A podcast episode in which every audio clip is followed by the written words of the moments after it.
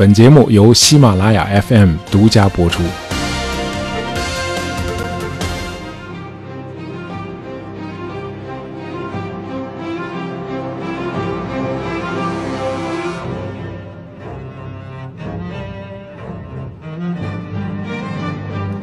在《权力的游戏》热播的那些年，我记得国内有位学者曾经说过：“啊，为什么我们国家没有能够产出这类具有全球影响、被广泛追捧的电视剧呢？”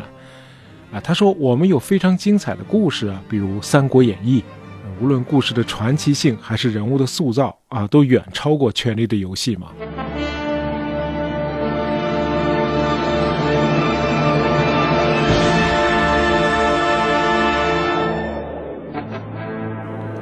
可以这样说，《三国演义》无论是剧情的跌宕起伏啊，结构的宏伟，历史人物的众多啊，人物活动区域的广阔啊，都是古今中外任何历史小说都无出其右的。呃，《权力的游戏》里表现的暴力、权力、贪欲啊、阴谋诡计、忠诚和背叛，在《三国演义》里可以说是比比皆是。呃，《三国演义》在境外影响最大的地方就是我们的邻国日本。呃，在日本，三国故事几乎是家喻户晓、妇孺皆知啊。这首先要感谢日本著名的漫画家横山光辉。呃，从1971到1986年，横山光辉在杂志上连载了15年他自己绘制的三国故事。后来应读者的要求，又出了单行本，发行量达到了五千多万册。注意，日本的人口是一亿两千万，就是说，差不多每两个日本人就有一套三国小人书。那么后来，日本又有了《三国志》系列游戏，更是风靡全球啊！这款游戏在我们国家也广受追捧。那么在我们这些后人看来，三国的确是个令人激动的浪漫时代啊！一个个传奇英雄，你方唱罢我登场。不过得承认，从东汉到三国那几十年，也是中国历史上最黑暗的时期。啊按照现在的统计是，当时战乱造成了中原大地百分之七十多的人口非正常死亡，就是说每四个中国人中就有三人死于战乱。那么按照当事人曹操的说法，那就更恐怖了。曹操在他的诗《蒿里行》里是这么说的：“白骨露于野，千里无鸡鸣，生民百依一，念之断人肠。”呃，就是说，每一百个老百姓中，只有一个人能幸存下来啊！曹操描绘的这个场景，简直就是人间地狱。那东汉是怎么会走上这样一条不归路呢？呃，《三国演义》对这个九十年的战乱的起因，其实讲的并不清楚啊。我们呢，就试着做一点补充。呃，大家知道，这个中国的历史呢，充斥着重复啊，就是朝代的兴衰啊，来来回回的重复。那么，因为秦朝只有十四年。而东西两汉加起来长达四百年，因此我们宁愿把秦朝看作是汉朝的前奏，因此汉朝可以看作是中华的第一帝国，而汉以后的中国历史或多或少都是汉朝历史的重演。那么，因为有了司马迁、班固、陈寿、裴松之和范晔这些大师，那么汉朝呢，也是中国有史以来第一个被史学家详细记录的朝代。那么东汉的问题和麻烦，其实在西汉期间就已经存在了，甚至直接导致了西汉的灭亡。啊，君主专制统治让皇帝的母族和妻族的地位直线上升啊，就是娘家人啊，这些人呢形成了外戚啊。皇帝呢把大量的田产给了他们以及一些大贵族和文臣武将，于是就形成了越来越多的大户啊，大地主。呃，这些大户为了财富增值，就继续购买土地啊，就像今天的房地产大亨那些帝王一样。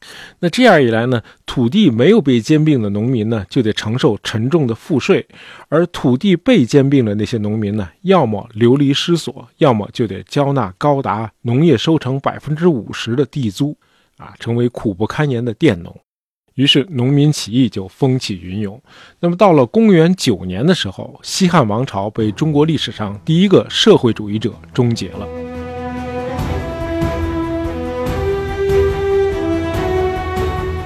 这个比马克思早一千八百多年的社会主义实干家叫王莽啊，这哥们儿建立了一个新朝啊，是够新的啊！一当上皇帝之后，他就废除了私有制，实行国家公有制。把私人土地一律收归国有，并分配给农民来耕种。呃，遗憾的是，这种公有制政策不仅让他失去了豪门贵族的支持，那些本来拥有小块农田的自耕农也纷纷起来反对他了。那王莽建立的新朝和秦朝一样短命，也是十四年而终。那紧接着，汉光武帝刘秀建立了东汉。啊，初期的情况还是不错的啊，很多的贵族和豪强地主都死于战争，而且新政权呢也还没有产生太多的皇亲国戚和其他的寄生虫，于是全社会土旧纳新，蒸蒸日上啊，开始了所谓的光武中兴。可是为了巩固自己的皇权，皇帝又开始向皇亲和豪强们做出越来越多的让步，把大量的田地和农民永久性的赐给他们。于是，东汉又开始一步步重蹈西汉的覆辙，可见专制统治就是他自己最大的敌人。那么，社会上长期的暗流涌动，终于在184年引爆了一场声势浩大的起义。呃，参加者有数十万人之众，几乎遍及了全国。这就是著名的黄巾起义。当时的汉灵帝一看，哟，这贼势猖獗。哎，他就出了个昏招啊，让各地自行招募乡勇守备。于是各地的豪强开始公开的招兵买马，组建私人武装镇压黄巾起义。哎，谁也没有想到这个黄巾军这么不经打，不到十个月，数十万起义军就被基本荡平了。黄巾起义是迅速的黄了，可是各路豪强却借着这个机会，不可避免的壮大起来了。他们中间有足智多谋的曹操，有借机扩大势力的孙坚啊，他是孙权的父亲。当然，参加镇压黄巾起义的不光是地方豪强，也不乏无权无势的苦孩子啊。这就是时年二十四岁的刘备。呃，刘备自称是汉景帝的皇子，中山靖王的后裔啊，不知道是真的假的。总之，他也参加了豪强们镇压起义的战争。我们注意到，与曹操、刘备和孙坚这三人不同的是，后来逐鹿中原的各路军阀啊都没有参加过镇压黄巾起义，而最终脱颖而出、建立魏、蜀、吴三国的，恰恰是曹、刘、孙和他们的后代。显然是战争教会了这三个人一些别人所没有领悟到的东西啊。从这个意义上讲，你的奉献越大，回报就越大。好，我们还是回到公元幺八四年。呃，这个时候各路豪强虽然纷纷壮大了自己的势力，可是诸侯割据的局面还没有形成。毕竟那还有个朝廷在那戳着呢。那么彻底压垮东汉王朝的最后一根稻草，恰恰就落在了帝国的首都洛阳。呃，在京城斗争的双方是外戚和皇帝身边的宦官。啊，黄巾起义被镇压后的第五年，也就是公元幺八九年，汉灵帝驾崩。啊，时年十三岁的刘辩继位，史称汉少帝。就在这年的八月二十五日，身为外戚的大将军何进突然攻打皇宫，和宦官们彻底摊牌。结果酿成了一场莎士比亚式的大悲剧，双方的主要人物几乎全部死亡。那么部分宦官带着小皇帝出逃了。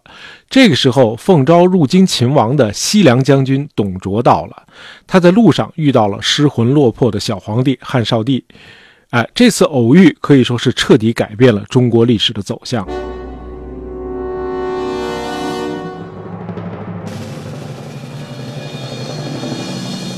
那么进入京城之后，董卓就以救世主自居啊，开始大权独揽。他废掉了汉少帝啊，拥立了时年九岁的刘协啊，这就是后来的汉献帝。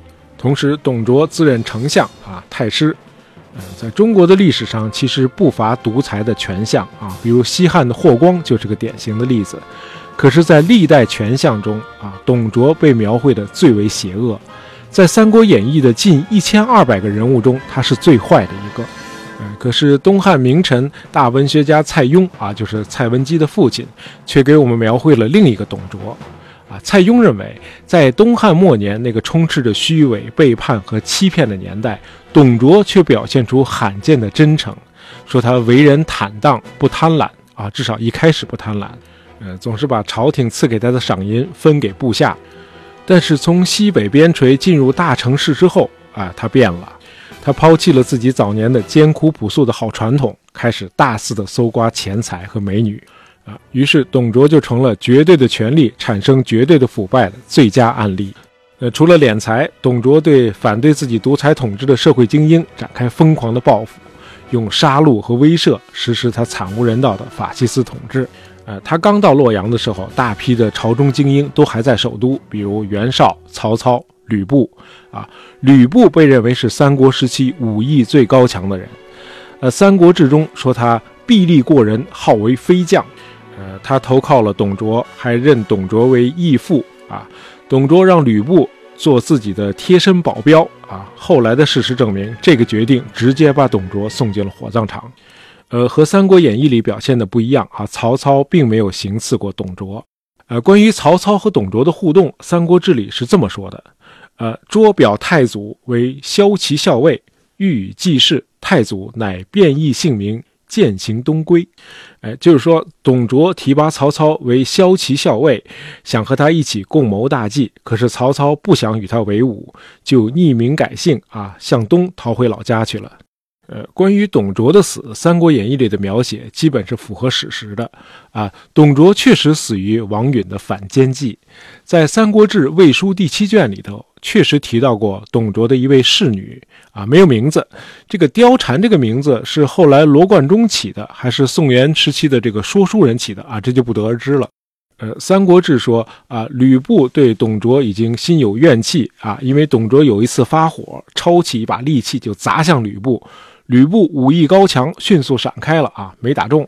那么接着还有这么几句啊：“不与卓势必私通，恐事发觉，心不自安。”就说吕布与董卓的一名侍女私通，害怕事情被发觉，心里惴惴不安。这个时候，大司徒王允就登场了。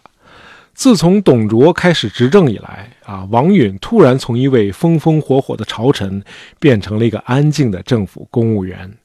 凡是董卓的讲话，他都认真学习；凡是董卓下达的指示，他都严格遵守。因此，董卓对王允的忠心毫不怀疑啊！这确实是董卓个人的悲剧啊！董卓对袁绍、曹操、吕布这些纷纷背叛他的人，也都是深信不疑的。那么，王允看到吕布和董卓之间的这个蜜月期快要结束了，就赶紧趁热打铁，对吕布说：“君自姓吕，本非骨肉。”今忧死不暇，何谓父子？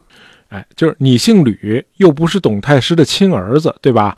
是义子嘛？你现在你的生死都难料了，还讲什么父子之情啊？哎，这不是典型的挑拨离间吗？于是吕布就把董卓给杀了。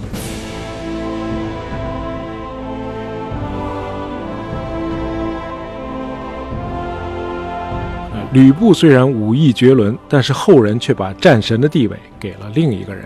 啊，这就是关羽。呃，三国里最令人感动的故事就是关云长挂印封金那段呃，关羽在不确定刘备是死是活的情况下，在徐州城破后投降了曹操。呃，曹操非常的器重关羽，拜关羽为偏将军啊，礼之甚厚。那为了报答曹操的厚恩，关羽以惊人的武艺和胆略，在万军之中干掉了袁绍的大将颜良。啊，这一仗让关羽闻名遐迩。声望远远高于曹操收降的另一员大将张辽，曹操于是对关羽就更加敬重了。上表朝廷封关羽为汉寿亭侯。关羽如果像张辽一样永久的留在曹营，他肯定是曹操集团中地位最为显赫的人物。但是关羽选择了离开，而且是去了敌方阵营啊，就是袁绍那边。啊，因为关羽刚知道刘备并没有死，而是在袁绍那边活得好好的。于是，关羽向曹操提出了辞呈，并护送刘备的家属一起出走了。当时的曹操可正在和袁绍作战呢，而关羽竟然要向他辞职，并且投奔袁绍手下的刘备，这几乎是任何人都不可能答应的请求。但是曹操竟然答应了，因为曹操从张辽那里获悉关羽对刘备的情谊之后啊，他也被感动了。于是曹操要求手下务必保证关羽安全抵达河北。不准任何人对他进行追击。呃，《三国志》里说：“辽以语言服曹公，曹公义之，曰：‘彼各为其主，勿追也。’”呃，在一个充满谎言和背叛的年代啊，关羽的行为让所有的人都肃然起敬。啊，这种令人赞叹的精神被称作“春秋大义”啊，一直流传到今天，成为中国传统文化的一个重要部分。关羽在宋元明清几朝被一再封神，到今天都是中国各行各业，尤其是商业敬奉的偶像。他成了中国民间的忠义之神和信义之神。啊，有个说法说，关帝庙在全国的数量一度曾超过了孔庙，就是说关羽在华夏大地的威望几乎和孔子持平了。呃，这大概是整个三国时代留给中国历史最为浓重的一笔文化遗产。嗯，不过要说句公道话啊，在关云长挂印封金这个故事里，曹操的表现也是很令人感动的。关于曹操在三国时代的功与过啊，学界已经讨论得很充分了啊。我作为业余爱好者啊，就不赘言了。啊，《三国志》这部史书啊，是奉曹魏为正朔的啊。虽然在行文中明显能看到作者对刘备的蜀汉政权一直是温情脉脉的啊，这是因为作者陈寿是四川南充人，他出生在蜀国，一岁那年啊，诸葛亮在五丈原去世了。呃，在陈寿四十八岁那年，西晋灭了吴国，三国时代结束。于是陈寿开始撰写三国史，啊，魏书、蜀书、吴书，一共三部著作，合称《三国志》。呃，写作的时候，陈寿已经是晋朝人了，呃，所以不管他对自己的故国蜀国有多么的眷恋，他都必须奉曹魏为正朔。没有别的选择啊！这是古代中国知识分子的一个悲剧。你的作品能否问世，得看领导是不是开心啊，得领导说了算。哎，你不能想写什么就写什么。那么到了南宋时期，主流价值观发生了彻底的转变。呃，理学大师朱熹在他的《资治通鉴纲目》里阐述了他的正统观念，对后世产生了深远的影响。于是后来的史学和文学作品都开始尊刘抑曹了。啊，那么这些作品当然也包括明朝初年成书的《三国演义》。《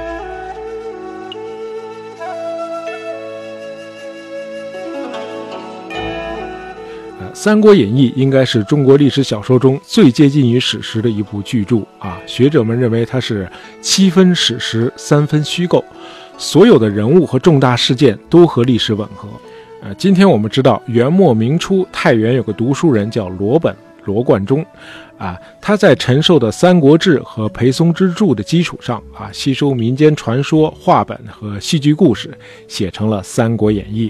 呃，现存的最早刊本是明嘉靖元年，也就是一五二二年刊刻的，啊，很棒的一部历史小说。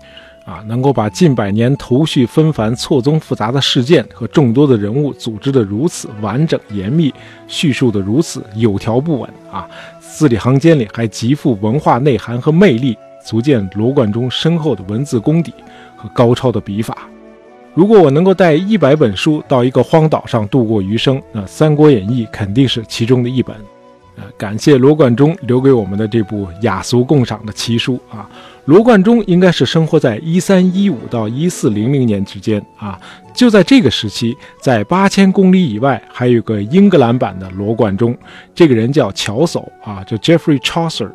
这个乔叟也是把历史事件和民间传说放在一个瓶子里摇摇摇，然后用生花妙笔写出一部部传奇。呃，乔叟去世后安葬在伦敦西敏寺的诗人之角，他也是第一位葬在那里的诗人，比莎士比亚还早二百年。相比之下，罗贯中就没有这么幸运了，因为在当时的中国写演义小说是不入流的。罗贯中完全默默无闻，当然不可能得到什么国葬了。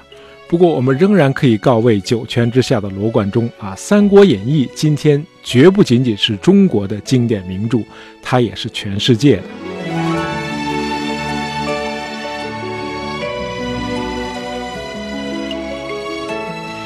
今天的节目就到这儿啊。本期节目是由我们的听友 zstgty 点播的，希望你喜欢。